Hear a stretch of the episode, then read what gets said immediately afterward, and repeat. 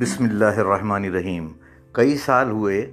ایک مصنف نے حضرت عیسیٰ کے اس قول کی بڑے خوبصورت انداز میں تفسیر لکھی تھی کہ انسان صرف روٹی سے زندہ نہیں رہ سکتا،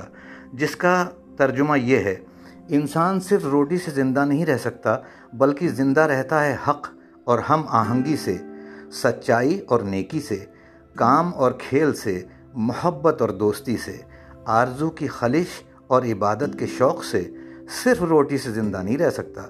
بلکہ رات کے سناٹے میں تاروں بھرے آسمان کی خوبصورتی سے، طلوع آفتاب کے وقت آسمان کی شان و شوکت اور غروب آفتاب کے وقت رنگوں کے حسین میل سے، پھولوں سے بھرے ہوئے درختوں کے جمال اور سر بفلک پہاڑوں کی عظمت اور جلال سے، صرف روٹی سے نہیں، بلکہ سمندر کی موجوں کے جوش و خروش سے، جھیل کے ساکن پانی پر چاند کی نقرئی کرنوں کے کھیل سے پہاڑوں اور تالوں کے تڑپتے ہوئے سیما بھی پانی سے برف کے شفاق ٹکڑوں کے حسن کری اور باکمال کلاکاروں کی سنائی سے صرف روٹی سے نہیں، بلکہ بلبل کے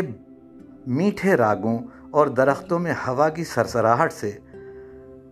ستار کے جاگے ہوئے جادو سے اور عبادت خانوں کی دھیمی روشنی کی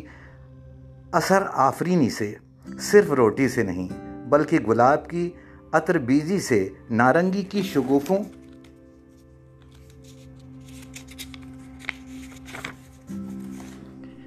نارنگی کی شگوفوں شگوفوں کی مہک سے تازہ کٹی ہوئی گھاس کی بھینی بھینی خوشبو سے دوست کے مسافے کی گرمی اور ماں کی محبت بھرے پیار کی نرمی سے۔ صرف روٹی سے نہیں، بلکہ شاعروں کے تخیل سے، حکیموں کی حکمت سے، ولیوں کے تقدس سے اور بڑے آدمیوں کی زندگی کی داستان سے صرف روٹی سے نہیں، بلکہ رفاقت اور حوصلہ مندی سے، ڈھونڈنے اور پانے سے، اور بانٹ کر کھانے سے،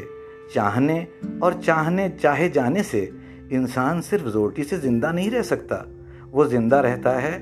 حضور قلب کے ساتھ عبادت کرنے سے، ہدایت الہی کے لیے دل کے دروازے کھول دینے سے، اور رضائے الہی کے راستے پر چلنے سے۔